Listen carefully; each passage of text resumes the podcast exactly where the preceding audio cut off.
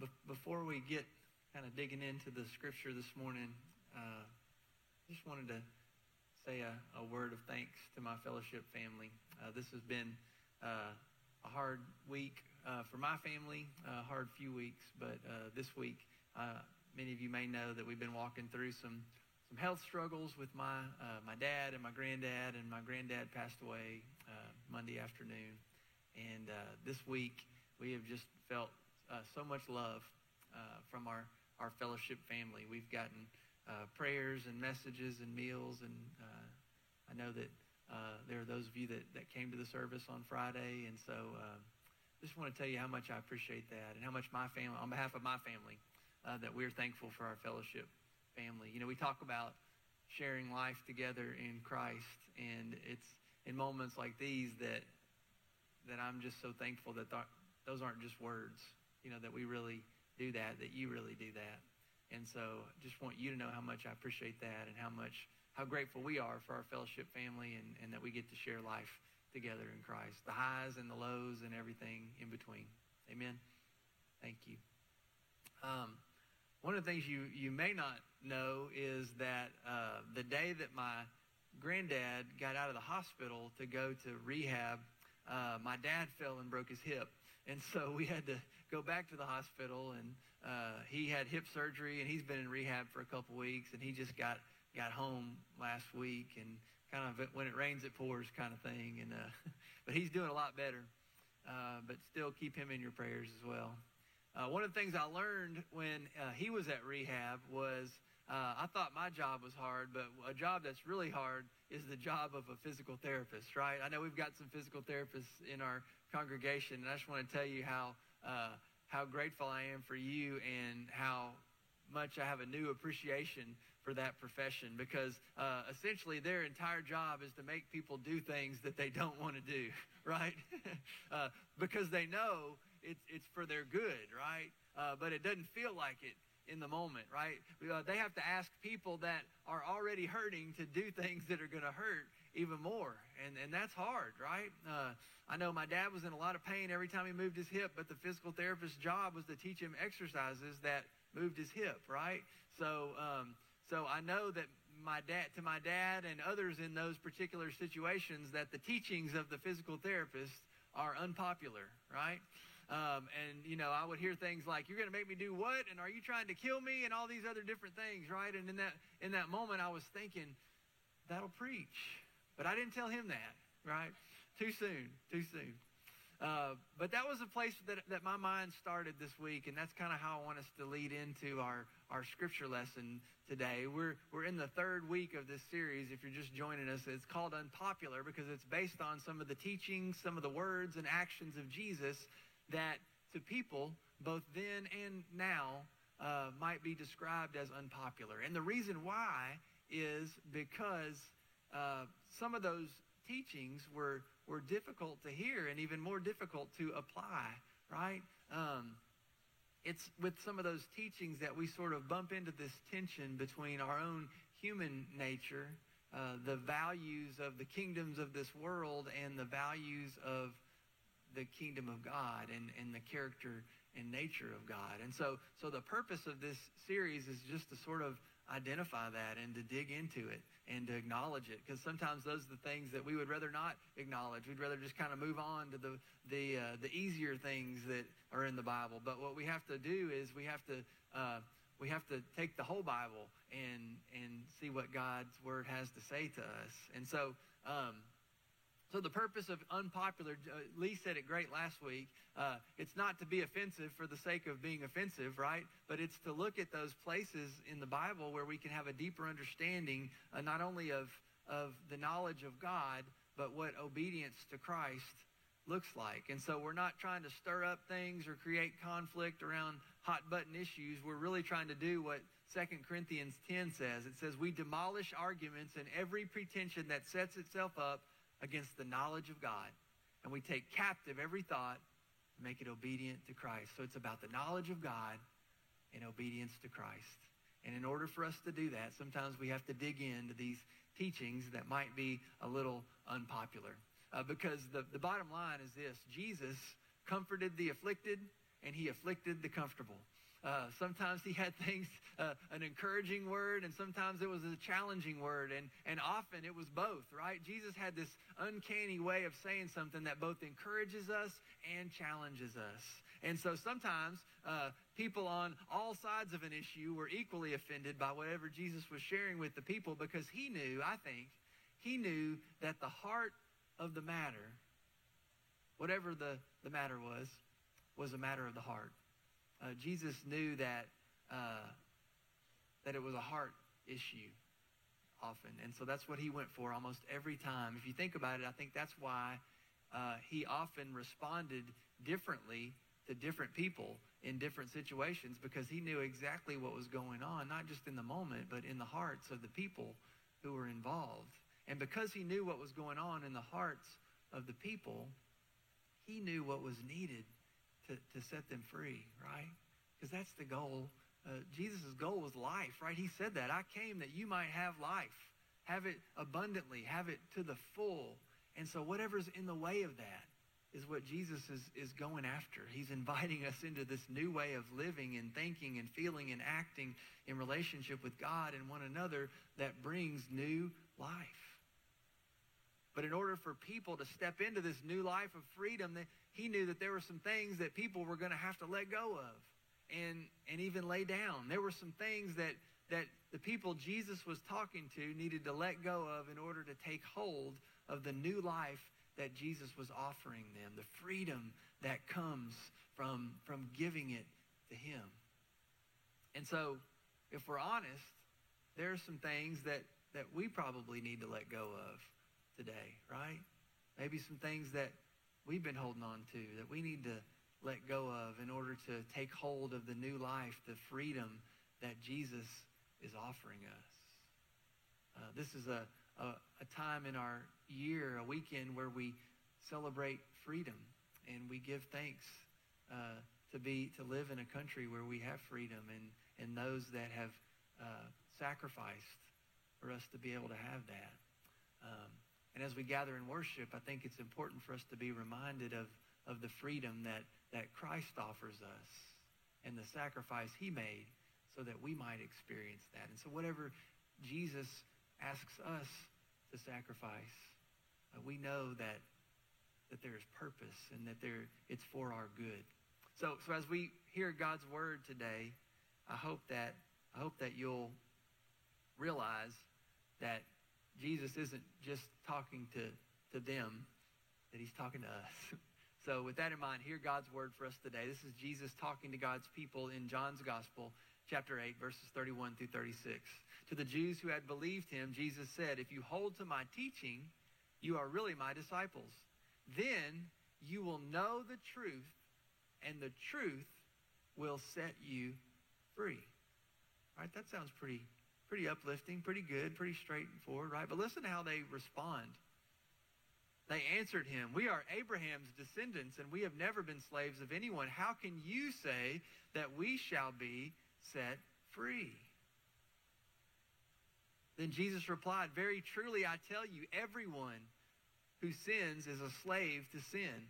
Now, a slave has no permanent place in the family, but a son belongs to it forever. So if the son sets you free, then you will be free indeed. So here's what I think about this passage. The reason why I think that it falls under the category of unpopular is because Jesus is telling God's people that they can be set free, but but the problem for them was that they didn't think they needed to be set free from anything, right? That they were offended because they were operating under what uh, philosophers called the illusion of freedom, right? The illusion of control. This false idea that we are, as the uh, the poet William Ernest Henley said, we are masters of our own fate. We are captains of our own souls.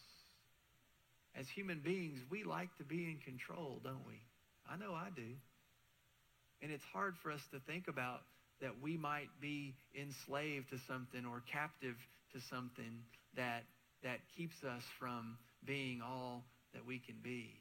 And, and if there's something that needs to be done, that it's something outside of our control, right? I think that's, that's why this was a tough thing for God's people to hear. That's why this is an unpopular teaching. if you're like me, something inside of you sort of bristles at the idea of uh, not being in control, not being able to set ourselves free, so to speak.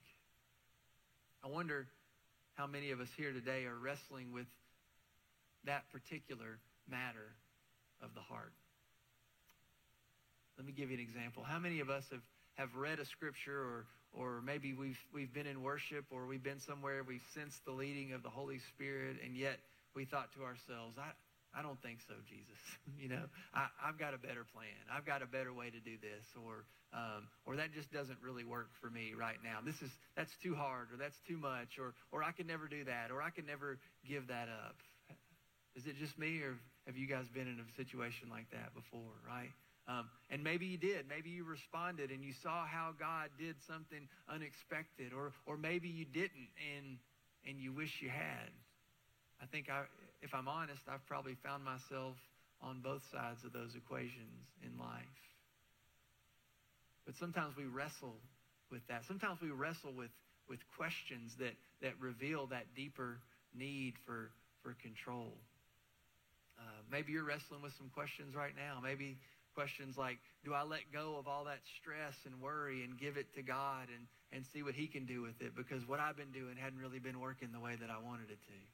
Or maybe a question like, well, do I really have to give up my hard earned money in order to buy school supplies for people I don't even know? Or do I give up my Saturday to go uh, serve in, in town or, or have breakfast with a bunch of other uh, brothers or sisters in Christ? Do I leave the comfort zone that I'm in in order to uh, allow God to uh, lead me into a place that's unknown or uncomfortable? Am I willing to risk my reputation in order to allow my faith to guide this conversation that I know I need to have? Can I give God everything that has been in my life in order for Him uh, to take it and use it for what it could be, to transform it? Have you ever asked questions like that? Sometimes those are the questions that we ask but not out loud, or maybe those questions that keep us up at night. I think all these questions, and maybe you've got some of your own, maybe, maybe those sound familiar, or maybe you've got others that you've considered, but I think all these questions, uh, questions like those, reveal something much deeper that we, than the questions themselves. I think they, they reveal that when we wrestle with questions like that, there's this deeper wrestling. And it, and it really, at the heart of the matter, has to do with us giving up control and, and giving it to God. How much do I really believe that God is a loving Father who has my best interest in mind? How much do I really trust that, that God's going to give me everything I need if I give him everything that I am? You know, I think if we really believe that, if we really believe that, the question we would ask would be, how can I do it more? How can I give more of myself to God so that God can give me more of himself. But that's hard to do, isn't it? It's easy to say. It's hard to do. Because those are some of the questions I think that are buried deep in our souls. They're matters of the heart. And when I consider those questions, it helps me understand a little bit better uh, some of the things that Jesus said to his would-be disciples and, and how they responded uh, when he did, when he gave them those those hard teachings, those unpopular things that he said that, that encouraged and also challenged. I, I think about the rich young ruler. You remember the rich young ruler? He had everything in the world that he, he, he wanted, right? And yet he asked Jesus the question. He says, What am I lacking? Remember that? Remember how Jesus responds? He tells him, here's this were Jesus' instructions. Sell everything that you own and follow me.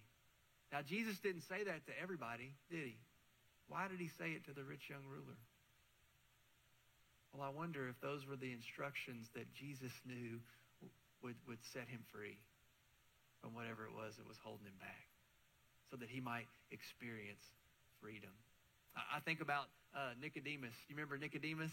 He comes to Jesus in the middle of the night, and this is a, a guy that has power and prestige. He was wealthy and he was well regarded in the community. Uh, he was revered in the religious commu- community. Um, do you remember what Jesus told him had to happen? he basically said, you got to start from scratch. You must be born again. If you've seen the series, The Chosen, you, you see the struggle in that of, of Nicodemus wrestling to give up this old life that he's built with his own two hands in order to build his new life on the good news of Jesus Christ by placing his, his life in the hands of Jesus. What did Jesus see in Nicodemus that made him give that difficult instruction, right? If you notice throughout the Gospels, you see Jesus coming to people and meeting them right where they were, but not leaving them there, inviting them, challenging them to follow him into this new life, this new freedom, but it required leaving some things behind, right? Some answered the call and some didn't, but those who did experienced life like they'd never experienced it before. When I thought about it that way this week, it helped me understand what Pastor Lee was talking about next last week when he said, "Those who seek to save their lives will lose it, but those who lose their lives will find new life in me." Just like following the instructions of that physical therapist. Those who choose to follow the instructions of Jesus discover new purpose even in, in suffering. They experience healing even in the hurt. They find freedom even in surrender. When we can look at, at our lives and our world and these things through the eyes of faith, what we see is there's so much hope in these, higher, these hard teachings of Jesus. If Jesus asks us to do something, it's for our good. And, but that takes a lot of faith, especially when it hurts, especially when it's hard to see. Sometimes it even feels like a lot like death, but the result is life. There's a word for that in the Bible, resurrection. And Jesus didn't just say it, he showed us the way. In fact, he is the way and the truth and the life. You shall know the truth, and the truth shall do what? Set you free, right? So these aren't just words. This is Jesus offering his life for us so that we might have life abundant, life eternal, so that we might share life together in him, in Christ. That's the good news of God's grace, even in those hard teachings of Jesus.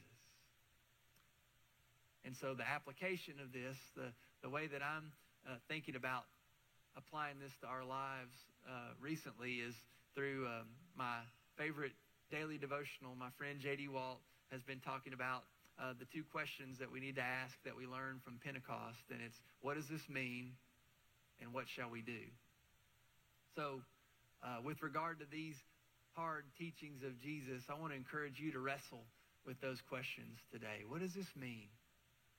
And what, what shall we do? Uh, and while you do that, I want to leave you with one more little illustration. I think, uh, I think I've shared it with you before, so you may recognize it, but it fits so well that I wanted to share it with you again today. And I, I recently heard it again uh, when Abby and I were on our retreat in, a few months ago.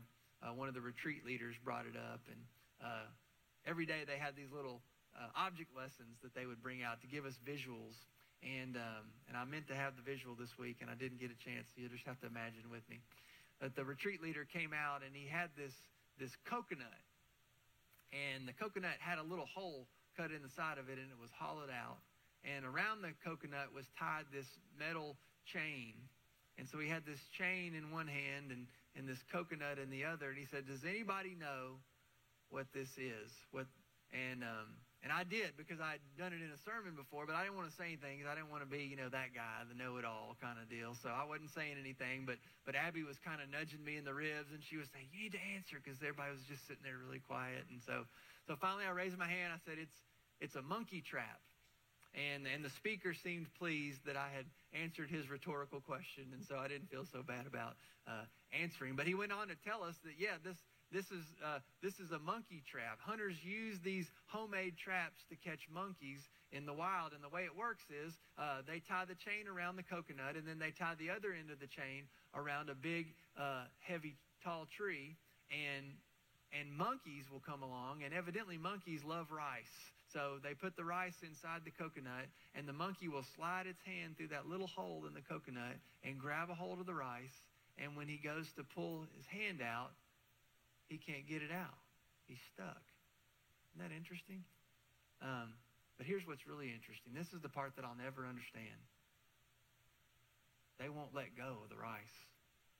They will hold on to that rice in their hands. And then they go quickly from being stuck to being trapped. They will actually stay there with their fists clenched until the hunters come back and unwrap the chain around the tree, and they will lead them into the cage with their hands still holding on to that rice. I will never understand it, but it helps me understand these unpopular teachings of Jesus. See, when Jesus says, sell everything you own and follow me, uh, you must be born again. Deny yourself, take up your cross, and follow me. Drop your nets. Essentially, what I think he's saying is drop the rice. Let go so that you can go free. He's inviting people like you and me to let go of whatever is enslaving them in order to take hold of what can truly save them. That's what he invites us to do. He doesn't want us to stay stuck. He wants us to be set free. But so many times, like those stories of God's people in the Bible, we don't even know we need to be set free, right? We don't even know we're holding on tight to that rice. So the question I want to ask you to consider today is, what is what is that rice for you? What are you holding on to? What to what have you become enslaved and to what do you need from what do you need to be saved? What do you need to let go of in order to take hold of new life? What do you need to leave in order to receive the truth? The truth that will set you free. The new life in Christ. If the Son sets you free, you're free indeed. So not only is it appropriate and, and significant that this is Fourth of July weekend, it's also Communion Sunday. And I think that's important because, you know, one of the things we always say is this is not a fellowship table. It's not a United Methodist table. This is Christ's table. And all who are seeking life in Christ, to live in peace with God and with one another, are invited to come. The, the table is a place not just to receive, but to leave. To leave your burdens, to leave your worries, your sins, your struggles so that you can receive the grace and forgiveness and mercy and love of God the Father through the sacrifice of his one and only Son, Jesus Christ, through the power of the Holy Spirit. So I'm so thankful that we get to come to the table today. And there's some words that we say as we come to the table. Part of the Methodist liturgy uh, has a prayer of confession, and at the end of the prayer of confession, it has these powerful words that I pray will ring true in your hearts today. It says, Forgive us, we pray, and free us for joyful obedience through Christ Jesus our Lord. My prayer for you and for me today is that through the forgiveness and grace and love of Jesus Christ, that we might be set free for joyful obedience through Christ Jesus our Lord. So with that in mind, let's Let's, let's come to the table and let's pray together. God, we come to you today acknowledging that, that we are not in control, that you are God and we are not, that all of our attempts to control our lives, to, to set ourselves free, have fallen short. God, we confess that that we have not done your will, that we've broken your law, that we have done things we wish we hadn't and not done things we wish we had. That in many ways, Lord, we have failed to be an obedient church. We've not heard the cry of the needy. We've not loved our neighbors. We've not loved our enemies. Forgive us, we pray. Whatever is in the way, free us for joyful obedience through Christ Jesus our Lord. God, we thank you today that we can approach your throne of confidence, throne of grace with confidence to receive grace and mercy and love because of the truth that while we were yet sinners, Christ died for us. That proves your love for us. God, I pray today that that truth would set us free to new life that's ours in and through your Son, Jesus Christ. It's in his name that we pray. Amen. I want to invite you today to join me as we proclaim uh, the truth, the uh, affirmation of faith, the Apostles' Creed. It's on the, uh, on the screen. I want to invite you to say this with me. I believe in God the Father Almighty, maker of heaven and earth, and in Jesus Christ, his only Son, our Lord, who was conceived by the Holy Spirit, born of the Virgin Mary, suffered under Pontius Pilate, was crucified, dead, and buried.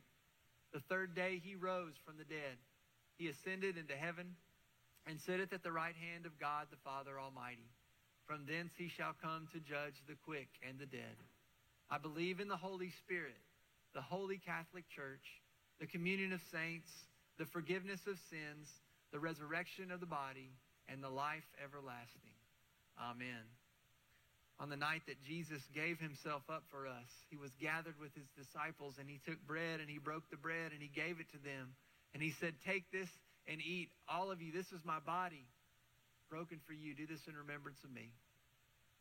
And then when the supper was over, he took the cup and he gave thanks to God and he gave it to his disciples and he said, Drink from this, all of you. This is my blood of the new covenant poured out for you and for many for the forgiveness of sins. As often as you do this, do so in remembrance of me. And so, God, we pray that you would pour out your Holy Spirit today on these gifts of bread and juice. We pray that you would make them be for us the body and blood of our Lord and Savior Jesus Christ so that we might be for the world the body of Christ, redeemed by his blood. By your Holy Spirit, make us one with Christ and one with each other and one in ministry to all the world until Christ comes in final victory and we feast at his heavenly banquet. All honor and glory is yours, Almighty God, now and forever.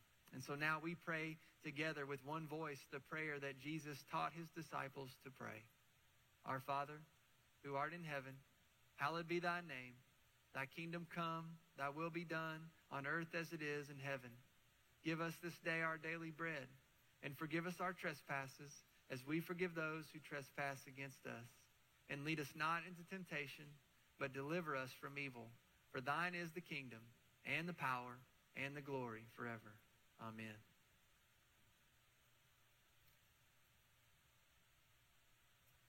The body of Christ broken for you.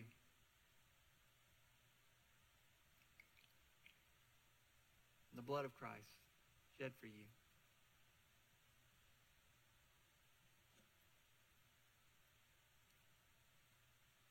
Thanks be to God uh, as our service comes to a close today, we're going to uh, sing one more song. And as we do, uh, not only is the table open, the altar is open. If you'd like to come and pray, uh, you're more than welcome to do that. If you'd like somebody to pray with you, I'd love to pray with you. If you have any questions about a relationship with Christ or a relationship with this church, I would love to help you with that as well.